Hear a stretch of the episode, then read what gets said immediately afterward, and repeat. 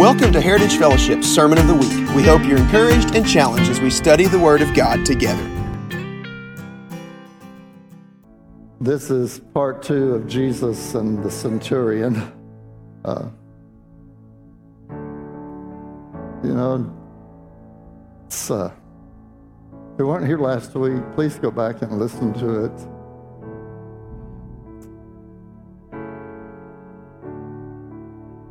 You know, the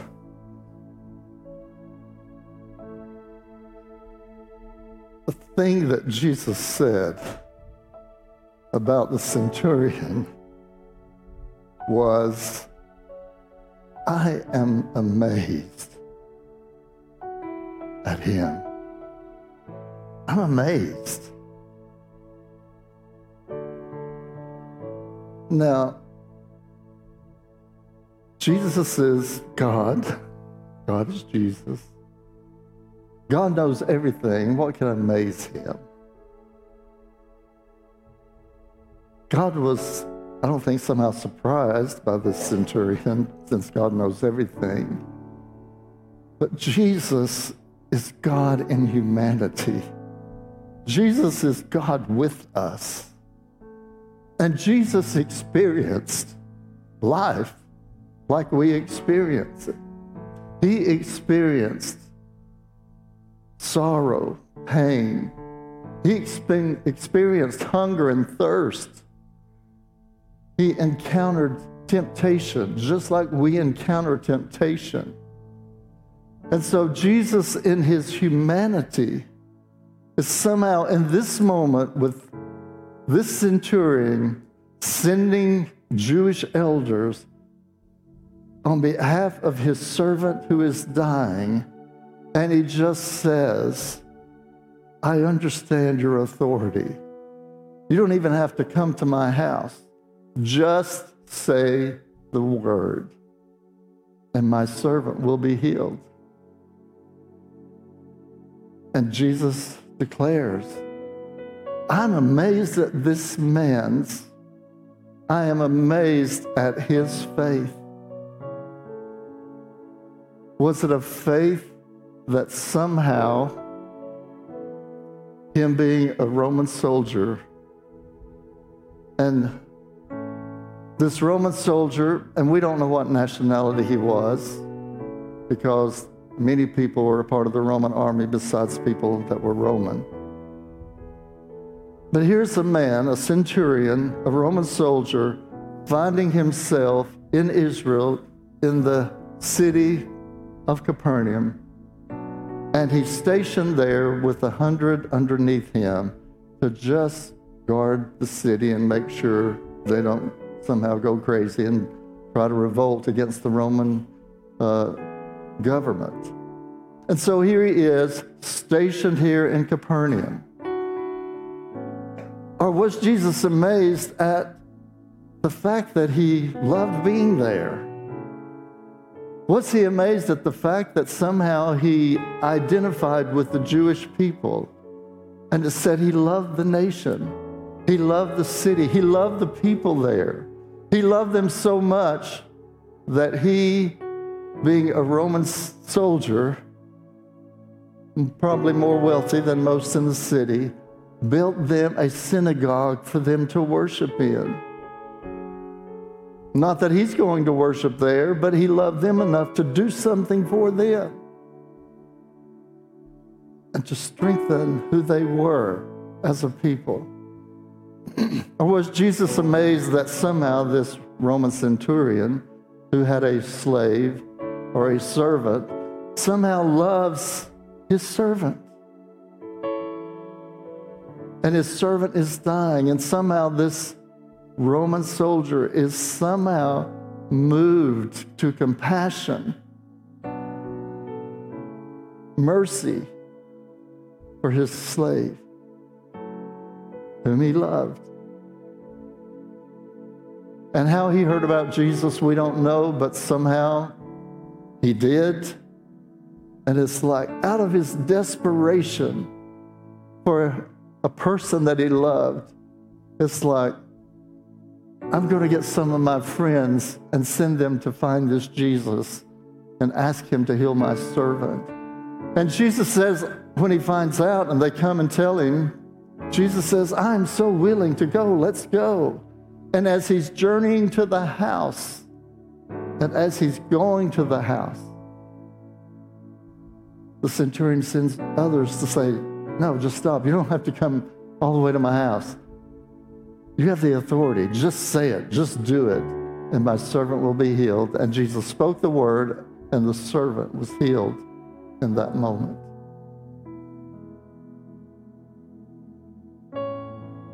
Jesus.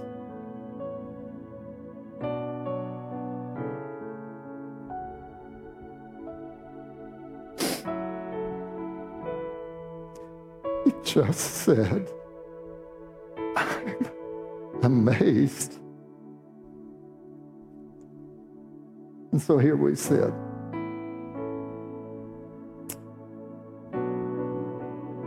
What does Jesus say about us? What's he say about you individually?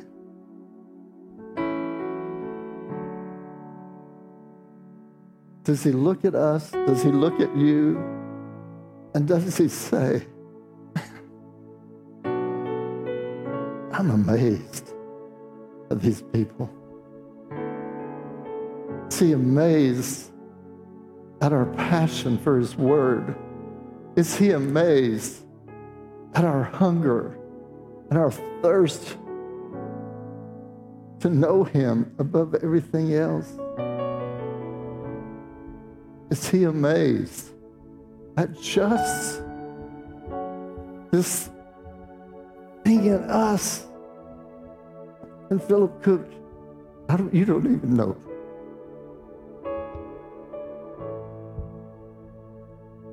But Philip's been sharing with me all that God's saying to him, and it's all that we have just sung in the first two songs here. And I know not only him, but many others in intercession. And Philip didn't even know he was interceding. But he has somehow carried something over us in his own hunger to say, Only you, only you, only you. And it's that our desperation that somehow we so step out of ourselves and it's not about us anymore, but it's all about Him. It's all about us obeying and doing what He tells us to do. You were here last Sunday, you heard me mention that, listen, just do the little things God tells you to do.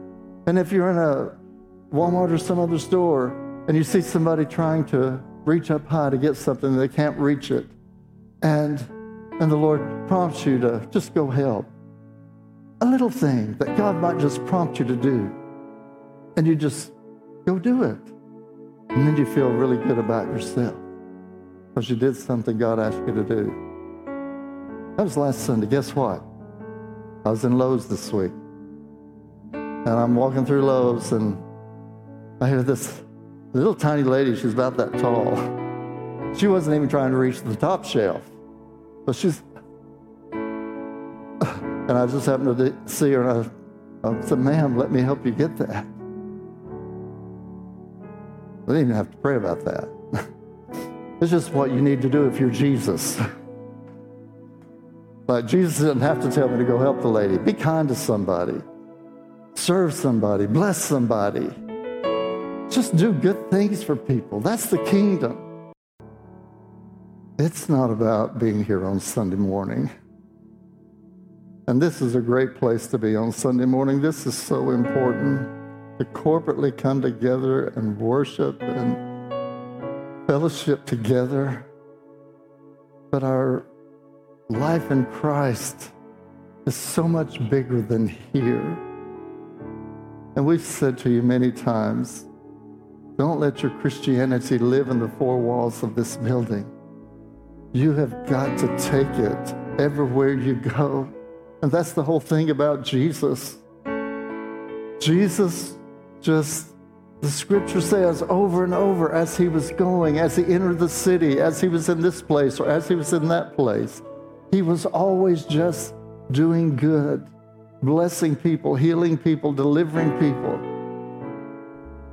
And so, somehow, if you have allowed the enemy to steal that boldness from you just to be bold when you're out there, wherever you are, to minister the love of Christ, shake it off. Get rid of it. Get delivered from it. And let's go be the body of Christ wherever He has us going and moving. Let us just be who He wants us to be. He said to the centurion, and He said to the, the leper, I'm willing. And He's willing today to come into your life wherever you need Him. He is willing to touch you. But He also wants us to be His willing. He wants us to go and us to be the willing Him wherever He is placing us and putting us. And let's just go and be willing to serve Him and to love others and serve them. And, and let's live this life where Jesus looks at us and he just says, I am so amazed at these people. I am amazed of their surrender, their obedience, their passion. I'm amazed at their desire for me.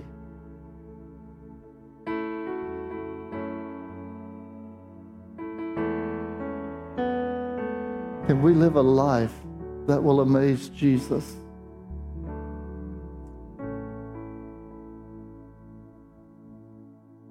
You received, most of you got a little card that says hope on it as you came in. If you didn't, we'll have some extra up here. Jerry, if you'll bring just the hope basket, it's the bottom one there. Yeah. We're going to sing this song again.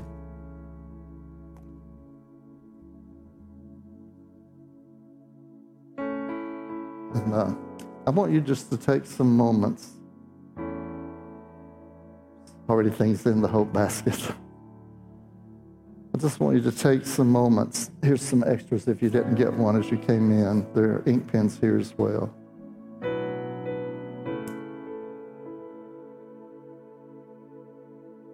Because one of the lessons of the centurion is that he was hoping for his slave. And I think probably somewhere in there he was hoping for himself. And so little did this centurion know, who was either volunteered or uh, voluntold he was going to be in the Roman army. So here he is, placed in probably a foreign place, living among foreign people. And he's doing his job, just guarding the city. And yet he finds his servant is dying. And so it was, it was a, a step from wherever he used to live to a new place, to a new position, to a slave being sick. What am I going to do to help my slave get well? To encountering, not in person, but encountering the Messiah by proxy. a proxy group of Jews who were standing in his place going to Jesus. And then another group in proxy for him and the slave when he said, You don't have to come to the house. He had hope. I'm going to activate my hope. And so I just encourage you to take some moments and activate hope today. Who are you activating hope for? And I would also encourage you to activate some hope toward yourself. Lord, this is what I'm needing in my life. I am needing a fresh revelation of it is so important to be in your word. I need to become passionate for your word. I need to learn how to hope in your word. I need to learn how to hope in the promises that you have given in your word. Maybe you just need, Lord, I'm hoping that I'll learn how to pray because somehow I've missed what prayer's all about. Somehow, prayer, the word, being Christ outside of these four walls, all that somehow became a preference. And it's when I prefer to do it. And it's not a commitment, it is not an obedience that is so hungry for everything that God has for us. So maybe we just need to hope God stir hunger within us. So as you write things, be in proxy for somebody else, but also be praying for yourself. Right now, in this moment, what is Jesus saying to you about you? What needs to adjust? What needs to change about you? You know, when I started the centurion scripture, I think Casey asked if I would take that one. Uh, I just found myself looking at it in so many different ways. And so those ways are there in your notes. I just would encourage you to read it and what is God saying to you through that scripture. Those points that are in your notes are things that I was pulling out of that just and just meditating on it and reading it. But after last week, when I shared about the lens and looking at life through a pure lens and not a distorted or somehow uh, cloudy lens, so I went back and I just looked up the word lens for our eye. And I found this statement, which is just amazing. We're talking about the lens of our eye. I want you to understand you have a lens of your spirit.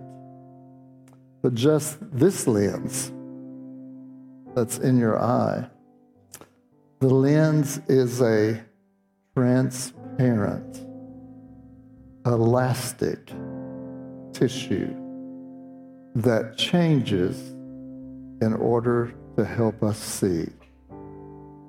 It helps us see by focusing light onto the retina. If we could just do that, I think Jesus would just be amazed. If we could just let the lens of our spirit be transparent, be willing to be stretched, be elastic, and let God just stretch us however He wants to stretch us. It's the molding process. It's Him taking us and shaping us and molding us into His likeness.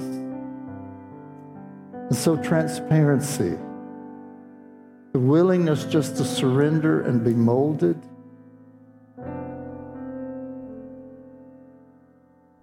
That changes us so that we see with clarity. We see more clearly what we need to see. Instead of somehow looking through this cloudy lens, this old lens of, of our past, and somehow we can't see the future like we need to see it because we still have the, we don't have the transparency, we don't have the, we haven't yielded ourselves to this amazing molding process. And so, literally, we are resisting change. And God just wants to come and change us to be more like Him. It helps us see by focusing the light. It helps us see by focusing the light. And we will see more clearly what we need to see we will understand maybe more clearly what we don't understand. And those things that we still don't understand, we give to the sovereignty of God and that helps us feel settled and stable. I want to encourage us. Go this week and just tell Jesus, Jesus, I just I just want to do life so that you're just looking at me and you're just so happy and you're just amazed at how I'm growing and how I'm maturing, how I'm serving and caring and loving for others. Jesus, I just want to give you my yes. I just want to give you the surrender. I, w- I just want to surrender to all that you have for me. Was the centurion looking for the Messiah? Probably not. He was looking to get his servant healed. And he heard about this man that was healing people somehow. But in the midst of it, he did encounter the Messiah. And so God has all of us in journeys a step here, a step here, a step here. And so you liked that step? Man, that's good. This step, yeah. This step, ah, that's not so good. But sometimes a hard step is going to be the step that gets you to the next step. Don't get stuck here because there was a hard place or a difficult place. Trust God through. Trust Him in through. A step is a journey from one place to another. And somehow, if we get somehow frustrated and angry at God because He put us in this place, then we've cut off the beauty of the rest of the places we could go. I just want to encourage us to embrace the process, embrace the journey we're in, embrace all that He's doing in us. And He may be having you pause for a moment because He wants to get your attention about something. But don't get bitter toward God, don't get upset at Him, don't get upset at others, but just, okay, this is a step, it's a season there will be another step that I can't get to unless I do this one correctly. So embrace the process. Look with a correct lens. So many times when we're in this spot and our lens is still cloudy, we just get all overwhelmed. And it's like, I'm just going to give up.